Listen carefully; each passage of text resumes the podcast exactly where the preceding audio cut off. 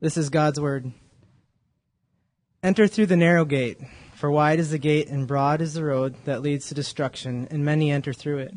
But small is the gate and narrow the road that leads to life, and only a few find it. The word of the Lord.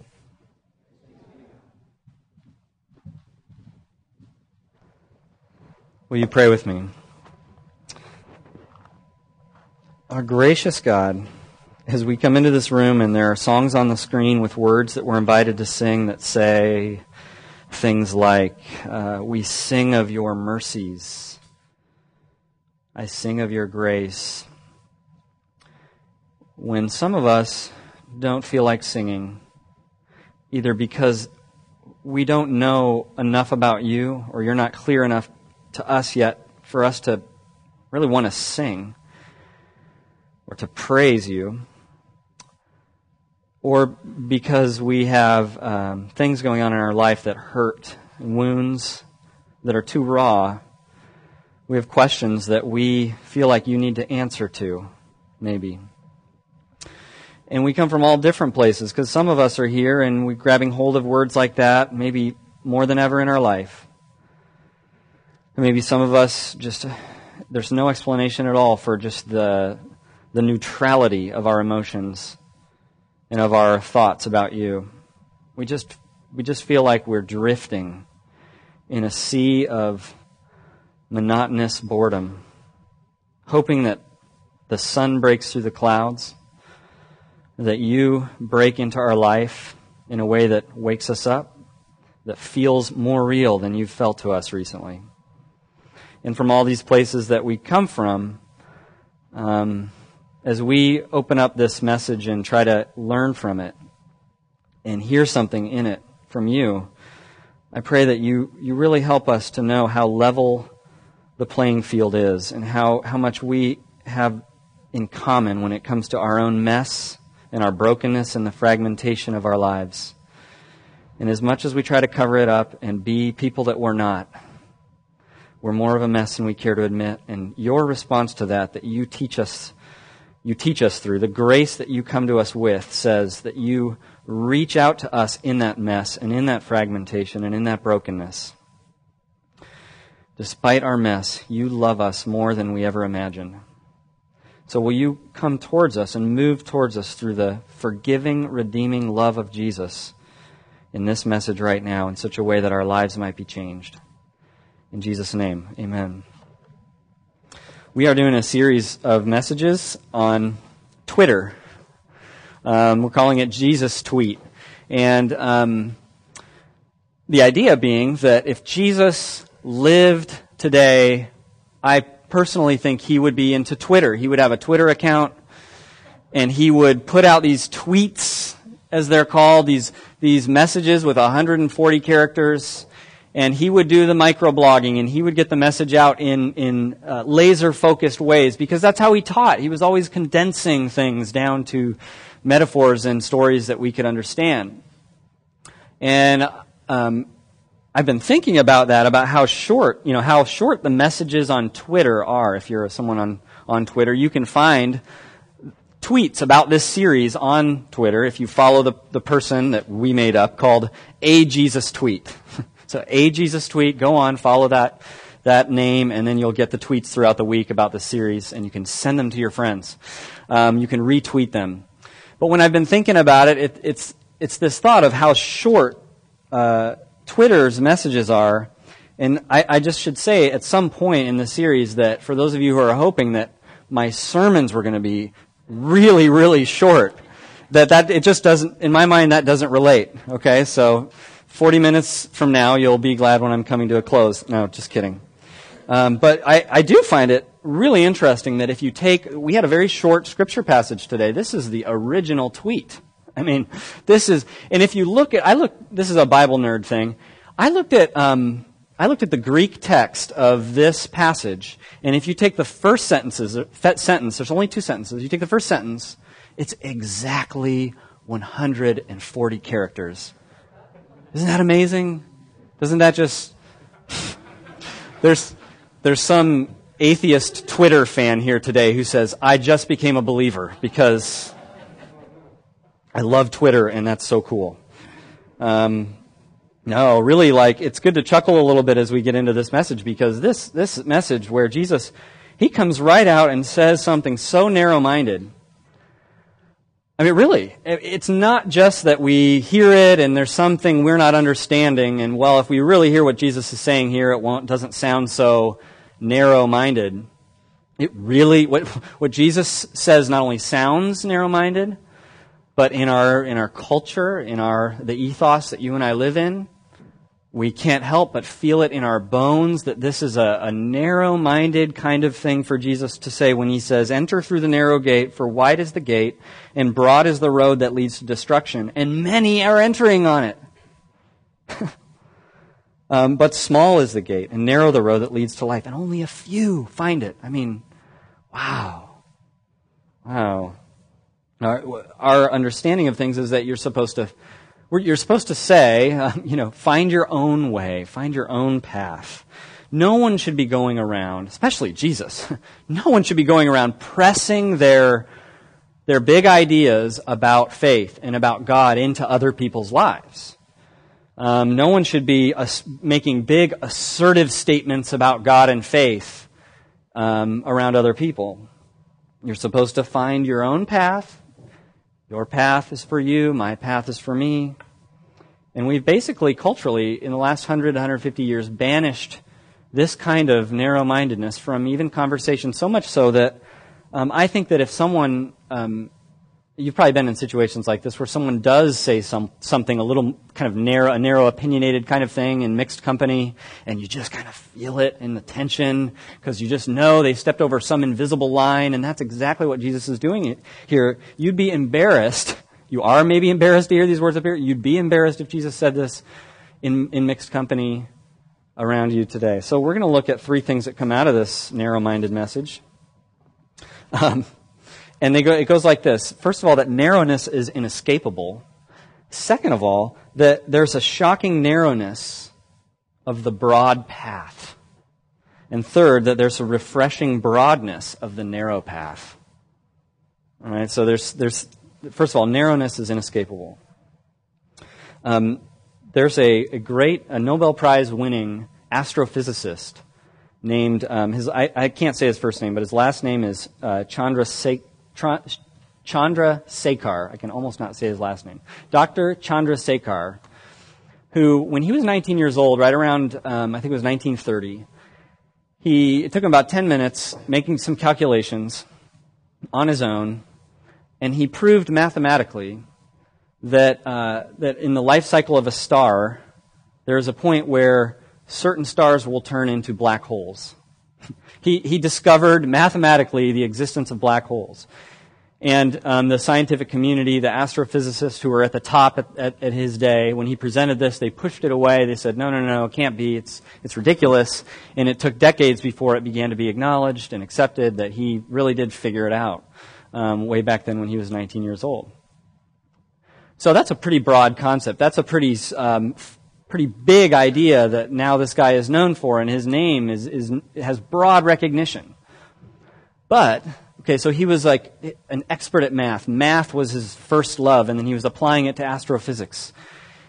He had to, at one point in time, I can guarantee you, he had to sit down and learn, just like some of you have, that 2 plus 2 equals 4. That's sort of a joke in there that some of you, you can laugh. Um, at one point in time, he had to, he had to learn that 2 plus 2 does not equal 5. It equals 4. Um, he had to, in other words, he had to spend a lot of time, and I've been reading about him, and he had to spend all, he spent all this time reading all the classic mathematical texts of his day. He had to just go very, very, very narrow and just learn all the basic fundamental principles of math. He had to go very, very narrow in order to be, to get to a point where he was thinking very broadly and applying things very broadly. We know this is true. If you want to be an improviser of jazz, uh, you know, music, you have to go very, very narrow and just practice, practice, practice on scales and in listening to, to people like Louis Armstrong and everyone else. You have to go very narrow in order to, to go broad. It applies to so many fields. Why is it in the area of faith in God that basically what we've said is, you know, when it comes to faith, when it comes to God, if you want to believe that 2 plus 2 equals 5. That is true for you. I'm going to believe 2 plus 2 equals 4.5. So this person over here, 2 plus 2 equals 4. Why is it that in this one area of knowledge, we say, oh, no, no, no, there's no place, there's no place for getting specific and narrow in order to, you know, progress, in order to, to grow, in order to get broader eventually. In some ways, I find, I find that there's something almost, I, I, almost insulting about, about the way we tend to approach that, as if the God search can settle for a lower standard of coherence, perhaps. Well, so anyway, Jesus, he's in the Sermon on the Mount here, and and um, and he basically he says, you enter when it comes to God, when it comes to faith, you enter through a narrow gate. And it, now, if you ask a Christian about that, they will say there isn't, just like with all other aspects of life, there is an inescapable narrowness to the Christian life. There's an inescapable narrowness to the, to the gate, if you will, to the entrance into the Christian life. There's a great quote in the worship guide on page four by, um, um, his last name's Loder, James Loder. Um, and, and it talks about how he's praying with someone, and in the middle of the prayer, this student of his cuts him off and says, I'm not ready for that. I had a very similar experience when I was um, helping someone who seemed to be at the point of being willing to accept God into their life in a very difficult spot. He was in a very troubled moment. And so I, I offered him the chance to just kind of pray a prayer and repeat some of the things I was going to pray kind of for him, and he would repeat it. And it was this, this sort of big prayer of letting God into his life that he seemed ready to do, that he said he was ready to do. And so it went a little bit like this. Um, so I would say something, he would repeat it. Um, Dear God, uh, I really need your help. You know, Dear God, I really need your help. Um, God, I've made a mess of my life. God, I've made a mess of my life. Uh, and I'm really at a point where I want your forgiveness. And I'm really at a point where I want your forgiveness. And I'm ready to depend on you for all things. I kind of opened my eyes because there was silence like that, and I looked and he said, I don't know if I can say that. And I think my uh, naivete, um, part of me, I, I almost wanted to say, I think, well, you know, I grew up in, in, around church people and religious people. We say stuff like that all the time and we don't mean it. I mean, you know, you're always saying nice, flowery things about what we believe and we believe in God and, and depend on Him in all things. But it did catch me a little bit off guard, probably because of my background. And, um, it, and the thing that was going on was he was, he was experiencing the true narrowness of coming into contact with God in a way that I, I wasn't and I wasn't really prepared for. He was really, and that was very good. It was a very good experience to stop and say, wait a second. Hmm. There's narrowness as you enter into a relationship with God in the Christian faith. The Christians, uh, if you polled them, they would, they would talk about this, how this narrow gate is sort of like when you become a Christian, when you continue to figure out what Christianity is like. It's like you're walking through this tiny, if you think of an actual door, a tiny little door like this that you can just kind of squeeze through, you know, and, and you realize this backpack that you thought was so important for the journey and for the path that, that it, it has to come off. And the person at the gate is saying, oh yeah, yeah, yeah, you don't need that beyond here. And you're going, no, but I thought, I really, no, I really, I need that. it's narrow. And we find, you know, the backpack analogy can represent your, your pride in certain areas of your life, your self sufficiency that you cling to so much, the identity security providers that you cling to and that you look to always, um, such as money or such as your reputation. Sometimes that backpack is even relationships in our lives. How intense that can be. Um, to enter Jesus' gate is to really lay on the line a frightening amount of things but somehow, also, if you talk to a Christian about it, there's something really interesting that's happening. Is that um, if you do enter in that way, if you do enter the narrow gate, you actually end up singing about things that no one who hasn't entered the gate could even imagine singing about. There's a song, there's a hymn. Um, I mean, only Christians would write a hymn like this. Only Christians would sing a song like this. Um, it's called Come Thou Almighty King. Father all glorious, or all victorious, come and reign over us. Ancient of days. Thou who almighty art, now rule in every heart, and never from us depart, spirit of power. I mean, who gets to a point of singing a song, come and reign over us? Isn't that terrifying? That's what happens to the Christian eventually as they enter through the narrow gate. And it's because there is a refreshing broadness, actually, of the narrow path. Now, I said there's three points. The second one is actually the shocking narrowness of the broad path. Then we'll get to the refreshing broadness of the narrow path. Well, let's just look at the, the broad path a second. I think one of the greatest examples of the broad path that Jesus is referring to in Matthew chapter 7 is actually found if you go all the way back to the beginning of the story in the Bible, where there's Adam and Eve in the garden and they're tempted. And they eat the fruit from the tree of life, or uh, the tree of the knowledge of good and evil. And then you see kind of all the consequences. There is a shocking narrowness of the broad path. In a sense, that temptation was all about um, Eve being confronted with the argument that, oh, you're really taking the narrow, you're really so narrow minded, such a simpleton, so naive. That fruit? Come on, all fruits lead towards spiritual experience. You know, all, all, uh, don't let God box you in with this narrowness of what you can and can't do. Progress through that. Move on. And it looked so good. And Eve and Adam, they take a bite. In a sense, they never, they probably never felt more broad minded than just at that moment. As it, it looked so clear. The broad path was the way to go. And then comes the narrowness. I mean, everything begins to narrow and narrow and narrow. They're sent out of the garden from walking in the garden with God. Farming becomes difficult. Childbearing becomes difficult. Relationships become difficult. Um, their children, one of their children kills the other one, and, and the mess unfolds. The narrowness, narrowness, narrowness comes in and in and closes in on them quickly. As soon as they make that very broad minded decision to not be boxed in by God. And you don't just see it in the Bible, you see this actually, there's a surprising narrowness to the broadness that we, that we feel in our bones culturally. One of the analogies that's often pointed to. When it comes to faith in God, what we are like is we're like, um, we're like a bunch of blind people all touching an elephant, and each of us is touching a different part of the elephant. You've probably heard this. So one of us is touching the tail, and we say, oh, um, you know, what I'm touching is an elephant is like a rope, right?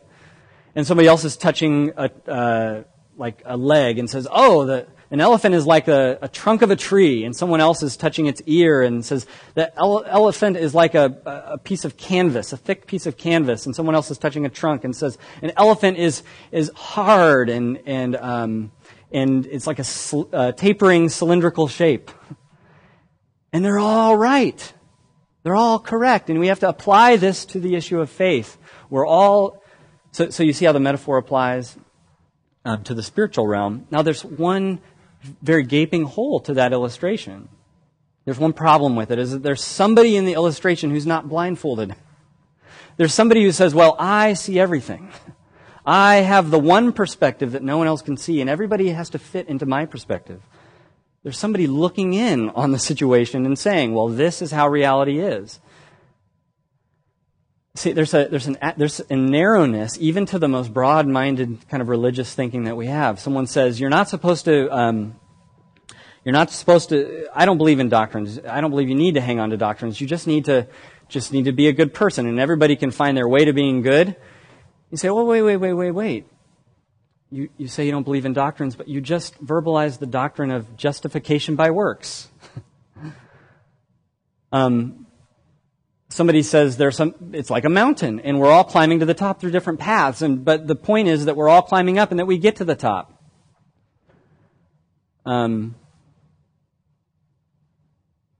but you realize that even if you say that, if you say everybody has to look at faith like that, you've just made a very aggressive, assertive belief statement about God and you've put it out there and said everybody else has to fit that. You're violating the very thing. There's almost no way to be completely, everybody has to be narrow. Even when you're at your broadest, you you begin to narrow the broader that you think you are when it comes to thinking about God. Now, not, not only this, now, I'm saying there's a shocking narrowness to the broad path, but there's also a destructive uncertainty if you're on the broad path. If you're on the broad path, you say, well, you know, um, it doesn't really matter what you believe. But at some point, you have to say what does matter. At some point, you have to say, yeah, but like most people will say, as long as your heart is in the right place, as long as your intentions are mostly good, as long as you do enough good. And then at some point, you have to make a cutoff, don't you, then? You have to say, well, somewhere in there is the place where I say you haven't done enough good. And eventually, at some point, even though you might even deny it, at some point you get to a point where you say, you know, I'm starting to wonder, and it gets narrower and narrower, you start to say, I'm starting to wonder, have I been broad minded enough? and there's this uncertainty that begins to plague you. In fact, the narrow path, the narrow path where the gate is narrow and the path is narrow is actually the only way to grace. It's the only way to avoid making some kind of cutoff somewhere that you have to reach. It's the only way to avoid walking along the path and always wondering, have I made the cut? Have I been broad minded enough?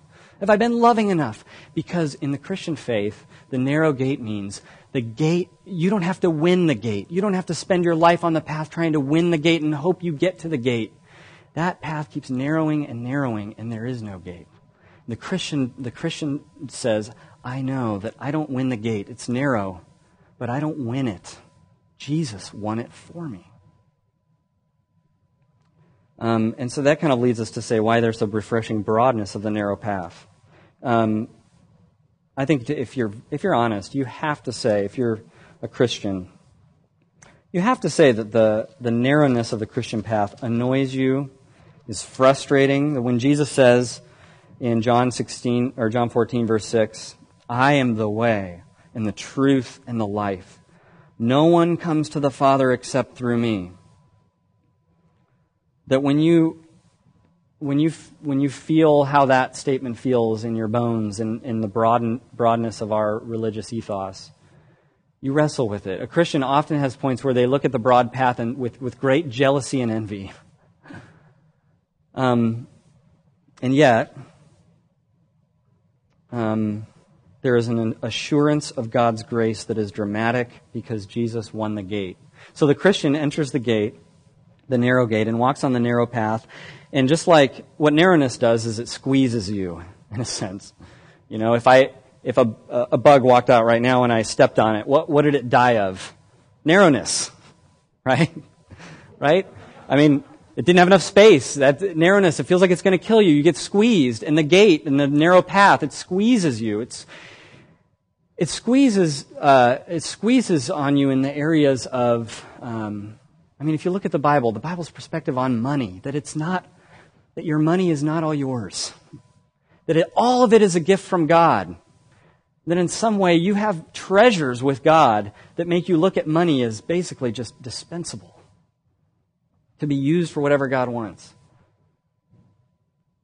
The Bible has a lot of narrow minded ideas. That's not the, the, the Bible has narrow minded ideas of what of forgiveness, in a sense, that squeeze you. If you walk into a church for the first time and you're hearing about the gospel, and you realize that, you know what, Christians are, are basically taught not to hold grudges and to forgive the people who have hurt you the most in life and to work towards forgiveness. And you go, whoa, that's, wow, that squeezes me. And you look at the, the Bible statements about sex and how it fits it within, I mean, this is so narrow minded, it fits it within kind of lifelong committed relationships of marriage. And you, and you go, that's so extremely narrow minded. It squeezes me. In all these ways, um, we're squeezed, and the only thing the Christian hangs on to is the dramatic, freeing uh, assurance of God's grace that Jesus won the gate. It undergirds it all, despite all my failures, despite all my failures to be squeezed by the narrow path and to always lust for and long for the broad path. Undergirding life, undergirding life is that I don't win this path. The gate, I don't worry about entrance. I don't worry about um, whether I'm going to get to the, the good point at the end of this path or not. The narrow path is filled with a growing and growing. Maybe you don't feel it. Maybe you say, I'm a Christian and I don't feel it. But it, but it grows little by little. The assurance, the, the assurance that you didn't have to win the gate and you never have to. And that Jesus comes as God's Son and is, when you look at his death and resurrection, and we look at his death through the sacrament that we'll be looking at um, shortly, and you say it is there that Jesus' own life, God's Son, was squeezed to win the gate for me forever.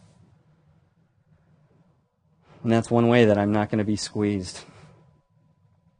You know, basically the Christian ends up saying things that are just unbelievable. They're so broad. There's a refreshing, incredible broadness of the Christian faith that has someone saying, you know what? I am so free. I'm free from debilitating insecurities that were all about whether I was doing enough in life, whether I measured up to certain things.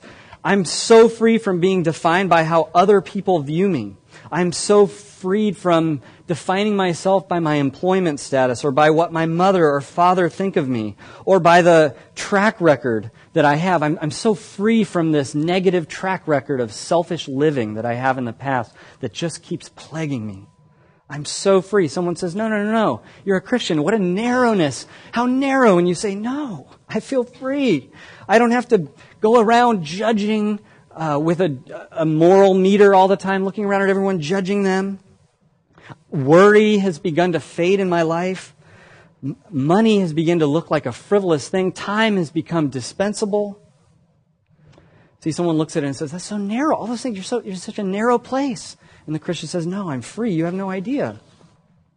In, um, I actually got to finish the, the Chronicles of Narnia with my two sons um, just this year. I think it took us about a year to read through all seven books. And in the last battle, there's this fascinating um, scene, this fascinating concept that the writer C.S. Lewis brings out. And this is the kind of thing that really I feel like we need to understand what Jesus is talking about in Matthew 27, because there's this stable, this shed, that when you're outside, it looks terrible and awful and small. When you're inside, you've entered into this whole new world. And so, and so um, this king called Tirian, he declares, after experiencing all of this, he says, It seems then that the stable seen from within and the stable seen from without are two different places. Yes, said the Lord Digory, it, its inside is bigger than its outside. That's exactly what it's like to journey in the Christian faith.